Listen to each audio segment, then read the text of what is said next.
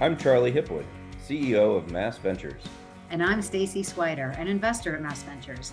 And we welcome you to the Fundable Founder, where we'll be exploring relevant topics for technology entrepreneurs to help them succeed in raising capital and in growing their businesses. As a founder who started and ran three companies, I didn't know what I didn't know when I first set out. but you eventually figured things out, right? For the most part, through trial and error and mentorship. But now, as a VC, I'm frequently advising entrepreneurs on the same topics. So, Stacy and I are here to share that earned wisdom with you, along with the experts that we interview on a variety of subjects. We are. The roadmap to a successful startup is at your fingertips. So, turn up the volume and grab the keys to success for your fundable founder journey. Okay, I'm here today with Yael Avidan, uh, formerly of Jebbit, currently with Chewy.com, uh, where you're a senior director of product. Welcome, Yael. Hi, thank you. It's good to see you again. Yeah, and you know, uh, the product side of things is something that you know I don't have a tremendous amount of experience in. It's an area that I always find fascinating, and uh, but but not an area that I know a ton about. So, first, why don't you just tell us what does a senior director of product do?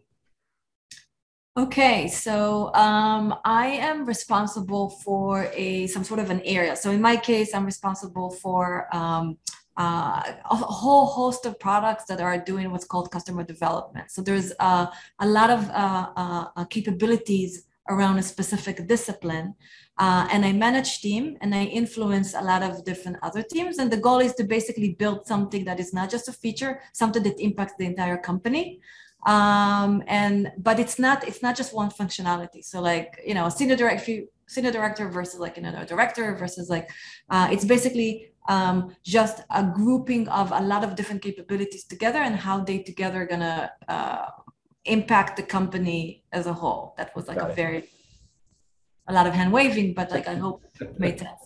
It does. It does. And but uh, what i want to focus on mostly is launching and scaling a product. And and you've yes. worked at a variety of startups you've worked at a variety of established companies. I just want to wind it back a little bit to think about how do we think about planning and launching a product? And you know i'm going to leave this pretty open ended i mean i would love to hear just kind of your advice on the things to do and don't do as you're thinking about planning and launching a product. Absolutely. And i think it's interesting because there are launching and building and planning and launching a product is a very very different animal depends on who you are where you are and in what field. And um, even in my team today so as you said i'm coming from a startup background. I've been in a lot of startups and i've also been in big companies. Even in my team today i have products that are much more established products and, or areas of business and i have a couple of areas that are more startup in nature where we have no idea what we're about to do. So right. Very, very different approaches. Yep. So um, since this is more meant towards um, um, startup and founders, I will focus more on the the second one, which is um, you you have an idea, you don't have a full notion of exactly like you're not now building a, a known capability that you have 100% certainty that people are going to use. Right. So any of you founders that are coming from big companies, that are used to building a product in a very methodical way forget about it. quote, like Throw you need to adopt a much yep. more uh, uh, adaptive and agile state of mind. Um, for those of you that are coming more from a, that, like they don't have that experience, that's even working in your favor. Um, when you're launching a product for a startup, um, the there are a couple of things, and I'm not saying anything that's like I think that there's a lot of known like literature on the subject, but the places where so i would say one thing and then i will go and kind of talk through a little bit the caveats where i see people sure. fall uh, when you start launch when you just launch a product for a startup initially the goal is really to launch something that is al- almost more of a, of a question so you're basically building an hypothesis and okay. you want to see what the market says you want to see what your customers say you're not building a product yet you're basically trying to answer an hypothesis Okay. Do my are my customers interested in X? Do they want something that will do Y? Is this going to be useful for X? Like you're actually trying to answer an hypothesis, and you're building a something that is almost like one or two use cases right. that are very well contained. They're not great. It's not going to be great, but they're very focused and they're supposed to answer an hypothesis and and and, and uh, um, take that to the market and see how customers react to it. Where i see people fall is on a couple of things. Number one not defining what they want to check. Like they basically just build shit excuse my french. They just build stuff and they want to see what's happening. Yep. and then they don't measure it properly and they and and some things happen and they don't know how to react to it. And what the worst thing that happens then is that you get you you see some success with the product and you get drawn there and you build more stuff there but then you see more success on the other area and you build there. And, and very quickly you find yourself servicing different customers and like your product is like all over the place and nothing scales and everything starts to break and you're like freaking out. Um, i see that all the time. Yes. So the, it's it's planning and thinking is really like a key part of it because you need to define what's your hypothesis. Like what, what are you trying to check? Are you basically saying, I have an hypothesis that small businesses are not going to be able to do X and Y, and therefore I mm-hmm. want to do X? Or I have an hypothesis that customers feel like this is like a bad solution and they will come if I build something easier. I don't know. You have an hypothesis, but what? So be specific about your hypothesis and then build something that you're actually going to be able to, to see, okay, is this addressing or not addressing my hypothesis? And then you're able to take it from there. Um, th- so that's not, uh, problem number one uh, or uh, pitfall number one. Pitfall number two, the last thing a product person should do is fall in love with their solution. Right. Don't fall in love with the solution. Fall in love with the problem. Okay. You are trying to solve a problem, fall in love with the problem. Don't be in a situation like where you're trying to force a solution on a market. Like, you know, some people say, Oh, I really want to have a machine learner that will do this and this and this. But yeah. if you know, sometimes you just need like a super, a simpler version of this don't fall in love with the solution.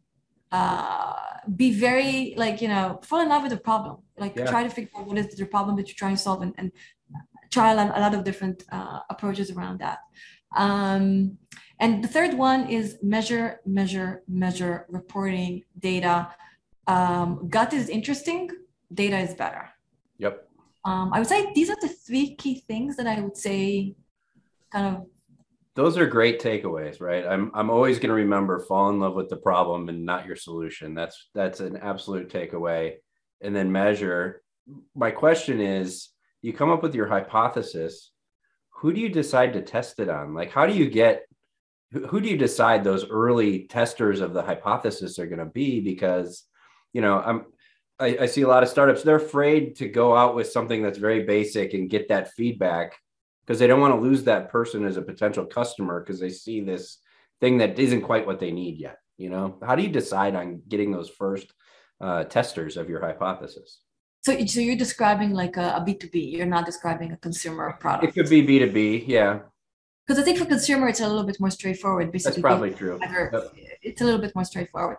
Uh, with the B two B, I think this is where you can um, um, this is where friends and family becomes it depends on the stage you are if you're really really really just getting started this is where friends and family are mm-hmm. uh, or you're, you're, to your point you don't go to the uh, to the big guns but you you are trying to um, um, uh, leverage existing i mean many of the the startups that i've been at that were enterprise focused as, as you know um, a lot of the initial customers were uh, past relationships Right. So there is a warm intro going in. Uh, so you're leveraging a warm intro, and obviously along with that comes with you know the classic. You'll be able to impact the product as we go in, um, and you're also able to kind of um, validate your hypothesis. But it's definitely, I mean, I can give you like a lot of beautiful stories, but the reality is that a lot of it is going to be warm intros. And and how do you interact with those first you know users, test users? what kind of questions are you asking? What are you looking for in feedback to either validate your hypothesis or you know switch your hypothesis? I mean, those that's got to be a tough interaction that just takes experience. What what are you trying to accomplish, and what questions do you ask? The one thing that I would say is, and again, really depends on like how early you are, or um, the one thing that I would always caveat from is that people are nice. Yes. And you don't want to be you know it's like death by a thousand cuts where you, or death by a thousand smiles where people you, you show this to product to, to folks the, the people are like you know they're going to be so nice and go, oh my god this is great this is fantastic. But when you actually look at the usage data you see that they haven't logged in in a week. Right. So um, I am so in these type of interactions, in general, I think that there is a room for open-ended question that where people are going to be nice because sometimes you will find that one person that didn't learn to be nice and they actually will give you awesome feedback which is fantastic.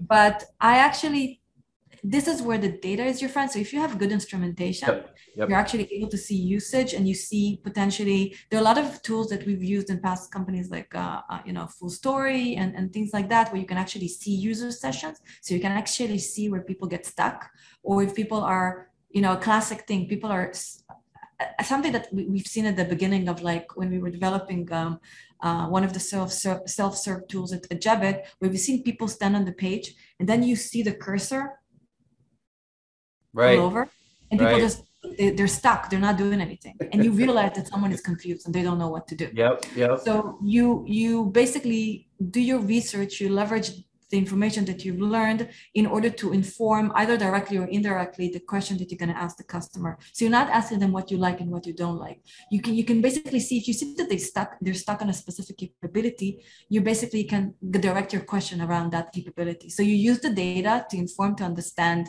um, if there is a problem with it could be right so the two key issues is uh, it's it's not it's it's a nice to have it's not important enough. Right. Uh, or the or the second th- thing is it is important enough but i just couldn't figure out how to couldn't figure it out right. So that and i that think trying to understand that. Yeah and so that leads me to another question and that's on the early product that you're showing and testing how important is the user interface or the user experience? Because i know even when I do basic stuff at my company and I'm like, oh, hey, check out our new website, the first response I usually get from people has to do with how it looks, right? and how it feels, not not if it's got what they need. And so uh, how, so how, how much time do you focus on UI UX early in the process? I would say this, and this is controversial, and I've had a lot of discussions, a lot of heated conversations uh, with past CEOs about this conversation, about yeah. this thing. Um, so this is one man's, one woman's opinion. I think that earlier on in the stage where you're still, you're, you're not yet in the mass adoption cycle of the product, you're still in the fan or the, the, the first adopter stage. The first adopters, by definition, will be the people to whom you're solving a really big problem. That's right. If you if, if, if, if that's not the case, you are solving the wrong problem. But by definition, in the first stage, you're solving a problem for the people that really have this is a big problem for them. UI, UX is not, in my view, important in that stage. I think it's functionality. And if you're solving a big problem to someone and you're giving them the functionality, they will they will just suffer through the workflow, but they will use the functionality. Or later on, sorry, go ahead. No, I was going to say, is it also the is the flip side true? If you show it to somebody and all they care about is the UI or the UX and not the functionality, maybe their problem's not big enough. Is it?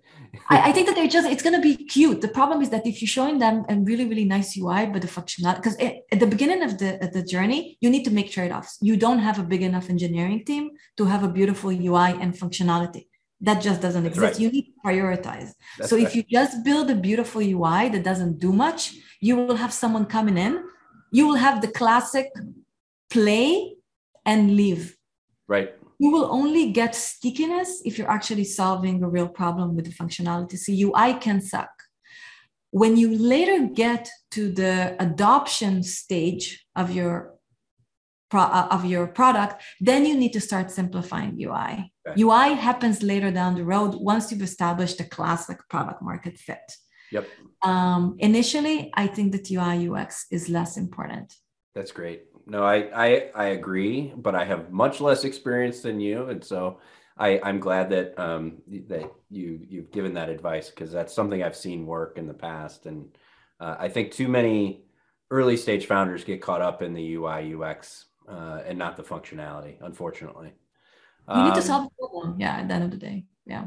And and so at what point, like how much feedback do you need to get from those early users, the data, the the, the oral feedback you get from them before you kind of say, you know what, we we we're we're on to something here and we need to we, we need to focus 100% on X, Y, and Z. Is it is it more of a does it vary or is there like a just kind of a do you have a set kind of prescription for figuring this out i want to see a um uh and we've gone through this exactly in my in my past startup. Um i want to see a sizable amount of users become fans. Okay. That is a good early sign. It doesn't have to be 50 to to a b2b product right, right. i mean it doesn't have to be 50 if you have for an early uh, um, stage like b2b product uh, if you have like you know 10 15 people and i'm talking about the self-serve product. I mean we can talk about products that are not but like uh, for self-serve product if you i remember in the first time when we launched um, uh, a more of a self-serve um, um, uh, mass market version of the Jebbit platform um, it took a while but then we started actually seeing um, you starting to see users come back daily like you're starting to see that persistent use and you're starting yep. to see that cohorts grow then you know that you you nailed it then you know that you have it yep that's awesome um, we're just about out of time do you have any other final words of advice or words of wisdom you'd like to pass along um I, I, I mean, I cannot overstress data. Yep. And uh, being very objective about the data. Okay. I, I can overstress this. Uh, like it's it's um, look look at the customer. Look what customers do. They will always surprise you. But look at the data.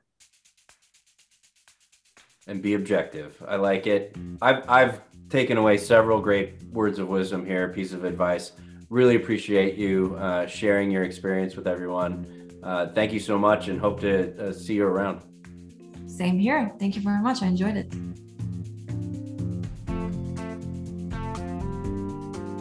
Thank you for listening to this episode of The Fundable Founder. Please go to our website at mass-ventures.com for more information on Mass Ventures and where you can also find other episodes just like this.